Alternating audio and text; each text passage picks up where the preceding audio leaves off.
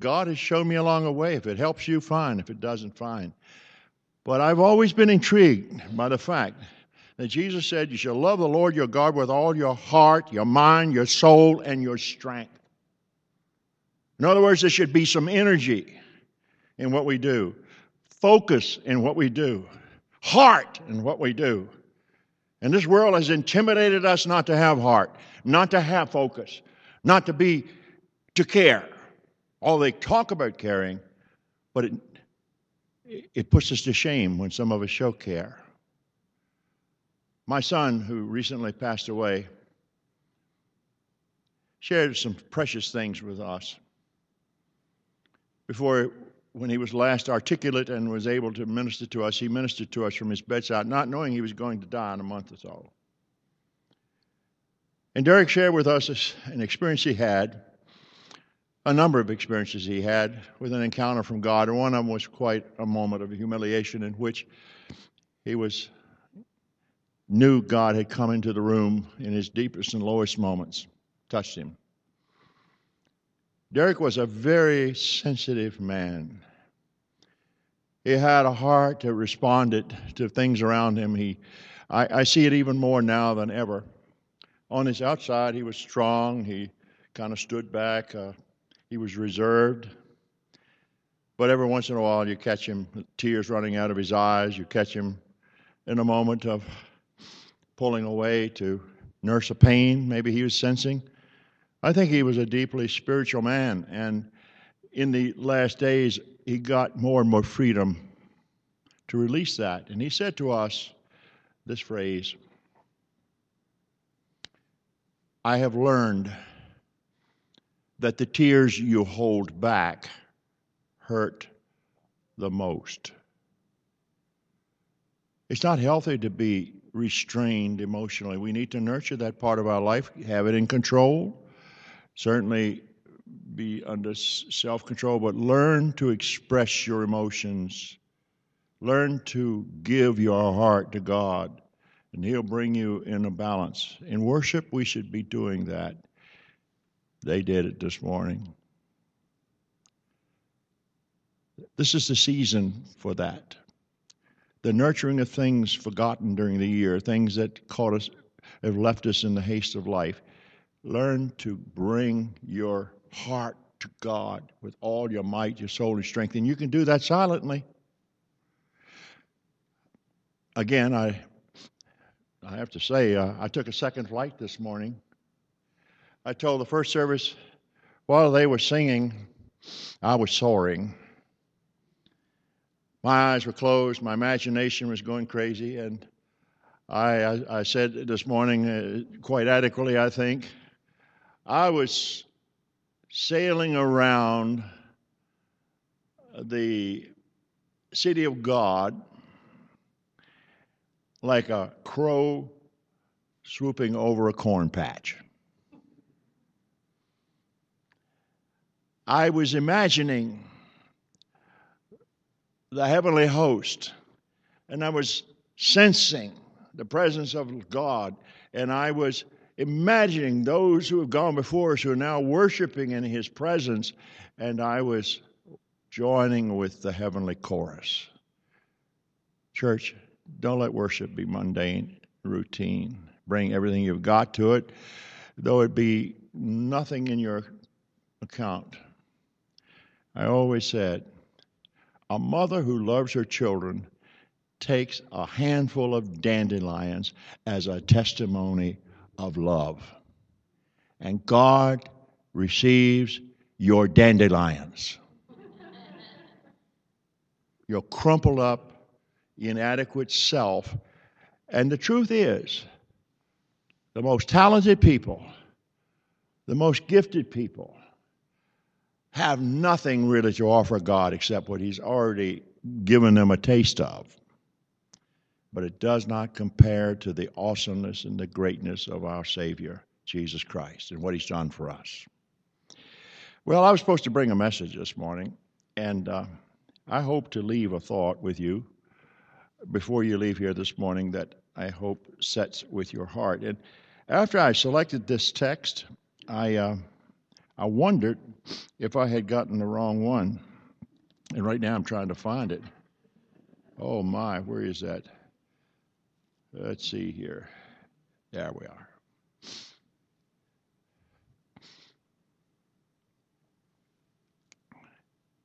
Therefore, because all these things happen Christ's birth, his resurrection, his crucifixion, his resurrection because all these things have happened, since we have a great high priest who has gone through the heavens, Jesus Christ, the Son of God, let us hold firmly to the faith we profess. For we do not have a high priest who is unable to sympathize with our weaknesses, but we have one who has been tempted in every way just as we are, yet without sin. Let us then approach the throne of grace with confidence so that we may receive mercy and find grace and help in our time of need. I've been fascinated of late how much emphasis people put on professionalism and professionals. And I'm going to tell you frankly, I've been disappointed in some professionals, many professionals. I almost disdain the word, but the word is a good word. It means to do your best, to raise yourself to excellence in whatever craft you have. But never, never, never take the fact that you have studied hard, worked hard, learned much for granted because it's only a pittance in what could be. I've seen so many professionals in our culture lay back on their laurels and rest on their power and grow dull and dead and insensitive and cold and heartless and covetousness. We see it everywhere, don't we? We see it in politicians. You know, we've always felt, I think each of us have down deep inside an awareness of our need. And when we meet our first failures and we meet our first difficulties, when we face our own frailty in some fashion, we go somewhere to look for someone who can stand in for us. We call that person an advocate. You can call him whatever, Jesus the great high priest of our souls, was an advocate and intercessor. He stands in that place for us. And that's essentially what I want to remind you of this morning. When all others fail you, when the professionals can no longer deliver, when those who have you expected to stand in for you fail, Look to Jesus, the unfailing one. That's essentially the Christmas message. When Jesus came, the first thing he did was to fight with the professionals. He he tried to tear down their veneer. He, he came at them and called them whitewashed sepulchres. He told them that they'd been teaching, but they needed themselves to be taught. He told them that they had led many astray. He tore open the temple that they had raised to the glory of God's honor and then dishonored it. Jesus ripped into our staidness, our desire to be somebody and be have power over others and use power, ungodly power, to control. Jesus ripped into that. And I, I, I, used to say to people, I search hard in the Gospels to find the gospel. The gospel is really more defined in the epistles, in the letters of Paul, who tells us what these things meant fully. Jesus spent much of his ministry just dismantling before he declared the truth. I am the way, the truth, and the life. No man comes to the Father but by me. Now I go to lay down my life for the sheep. And then he did it at the end of his life. So we call them the Gospels, and it is good news if you understand the ending. But if you're reading the words, they're challenging, they're confronting, they, they tear out our veneer. They tell us that the rich are not the ones that God honors, and by that rich in all the goodies of that of appearance. He tell us that the poor in spirits are the ones God honors. That those who grieve are honored. not those who don't have any need. See, Jesus ripped in at the very core of who we are, bringing us to a point to recognize that in our when we face our neediness, when we face our our humanity, when we are a little bit vulnerable, when we a little bit recognize our frailty, then God will answer our prayers and He will come readily to our aid. And that's where the gospel rests to the common person. In the, Old, in the New Testament, look at the story of Christmas, how it just underlined and underscored that. He came to his own, but his own received him not. He came to those who were teachers, those who were who had been prepared for this moment, and they didn't receive him because they were already smug in their knowledge. So he revealed himself to shepherds in the field, kind of outcasts in the culture. When they walked through the streets, people held their noses and turned their backs. He came to the Magi. Now, you say the Magi is an exception to the rule. Not necessarily. They were men of probably influence and power, but they were also borderline in terms of worshipers. They were soothsayers. They, they followed the stars. They looked at the heavens to find messages. And they saw a star that they knew had been promised in, the, in some writing they had read, and they believed the writing for the first time, and they followed, to, went to Bethlehem to find out this thing that had come to pass because that star was unusual and portended something they had read somewhere.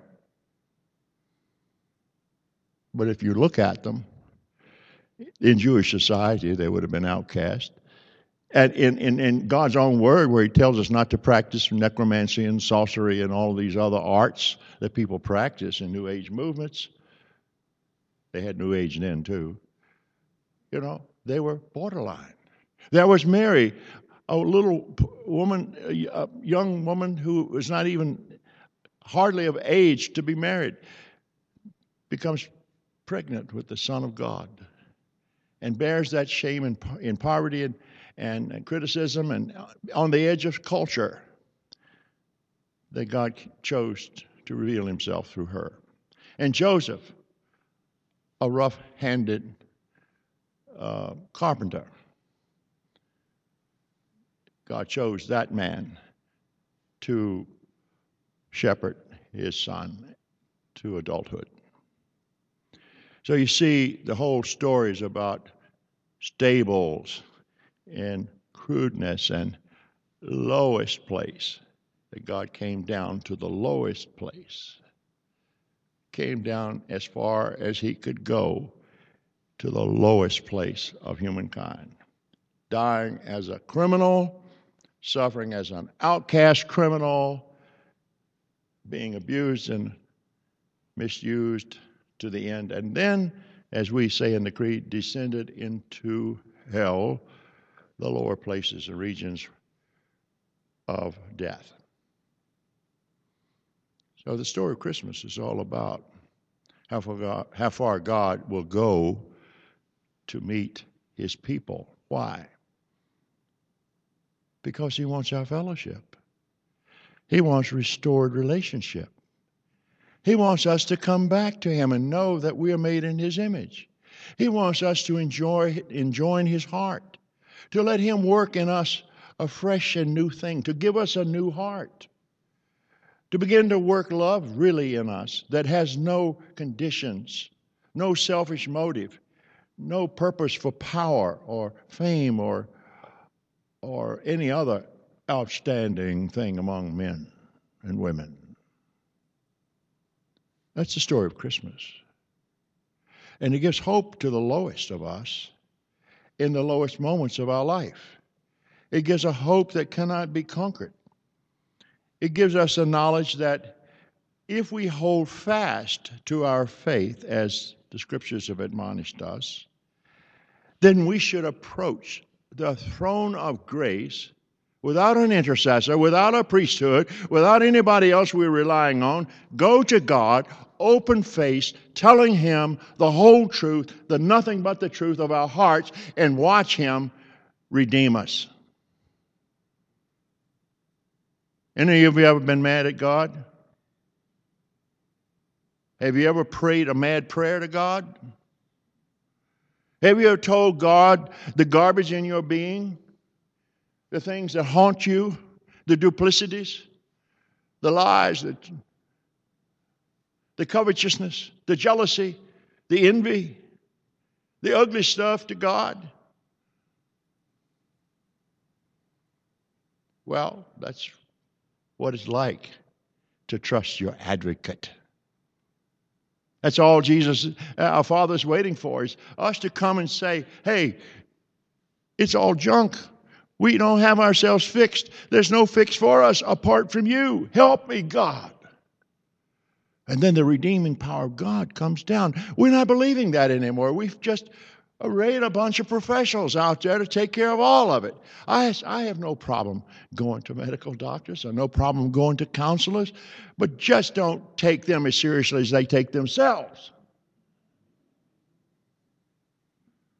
You go to the doctor and he says, Well, I, I healed you, didn't I? No, you didn't heal me, doctor. All you did was to manipulate the forces of nature that you have learned, the ways of God that you have understood, and you manipulated in such a way, and thank God for you. I bless you. But you didn't heal anybody. Medication doesn't heal anybody. God healed us. And there's nothing we can do but tap into that power. And He has privileged us all. I'm just, I'm not knocking on doctors, don't mean to. I appreciate doctors. I've seen so many wonderful ones. I'm just talking about the professional mentality our culture has fallen to. Politicians, priests, reverends, which I have been one. Don't take yourself too seriously. Your titles too seriously. Your appearance too seriously. The church is not for beautiful people like Hallmark's. Christmas programs portray. Ugh. I've seen so many Hallmark love movies. I don't know what to do. I love the, I love the upbeat stuff, and my wife and I have been listening since she's in, you know having trouble with her different back.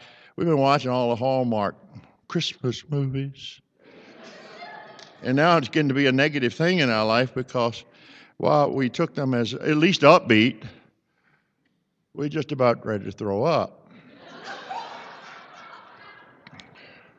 the world's not like that. And I see so many churches out here portraying the world that way. And the moment a church starts plastering beautiful people on a wall, and I've, saw, I've seen some churches, pictures of girls and uh, moms and dads and all looking like they walked off the modeling line. I just want to get out of there. Because that's not the church of Jesus Christ. The church of Jesus Christ is a group of messy people, mixed up people, confused people, including the pastors, including me. I want you to know I'm including myself.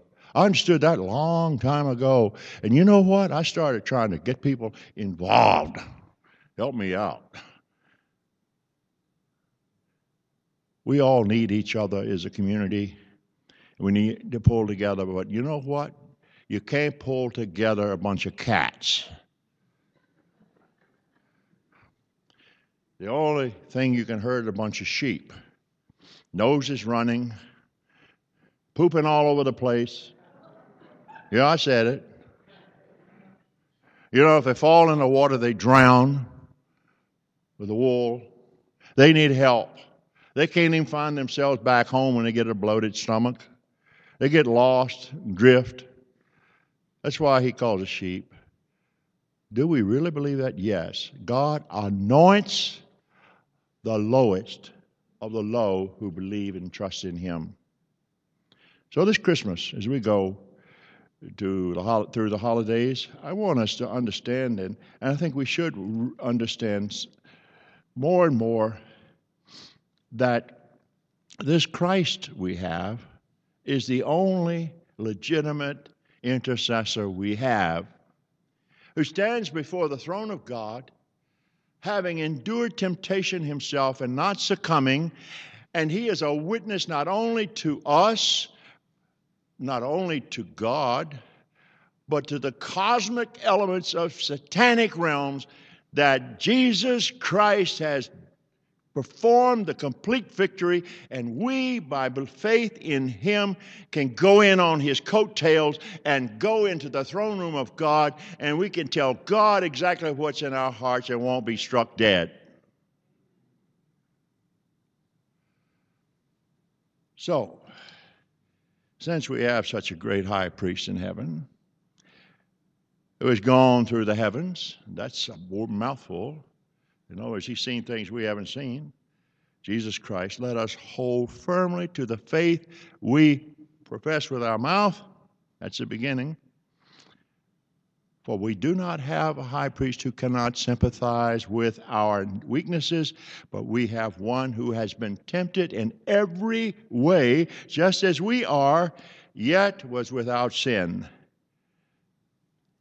Therefore, let us approach that throne of grace with confidence that we may receive mercy and find grace to help us in our time of need. The Christmas story is not just about the birth of a baby, of pretty little scenes that we would create on our Christmas cards, of lovely little messages that we would tell and stories we would tell about Christmas, but it's about solving the human condition, healing, bringing hope to the hopeless, help to the helpless a thrill to the thrillless, joy to the joylessness.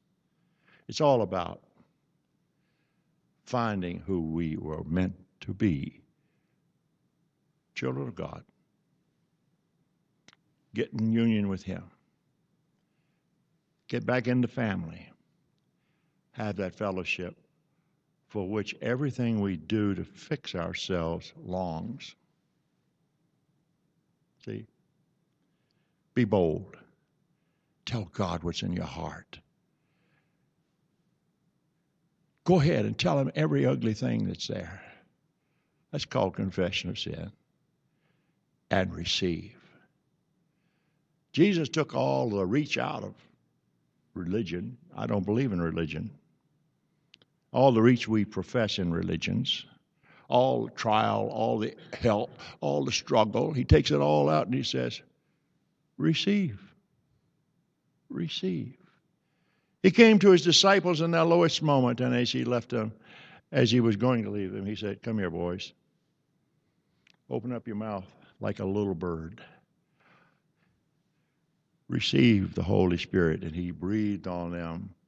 Implication, inhale and God breathed into Adam the breath of life. Receive. Amen. Heavenly Father,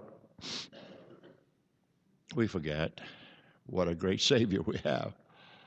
And we long to be more whole. And yet, the older I get, the more obvious it becomes to me how really conflicted I am in so many ways how many ways I am counter to you, but yet I find solace in you in my lowest moments, in my ugliest revelations. I find solace, and I give you thanks that Jesus Christ, my Lord, paid my way before the throne of God so I can talk to you this way. Bless our congregation, God, in a moment of its need, in a moment of its prosperities. Let this church, Lord, be a light to the world. Let us, as individuals in it, just find little ways that we can twinkle a little and be lights in the world.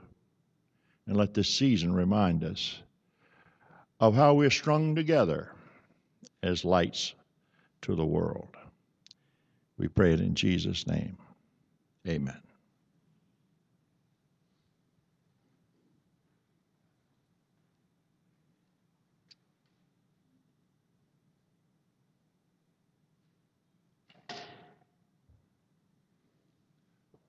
Please rise for the benediction.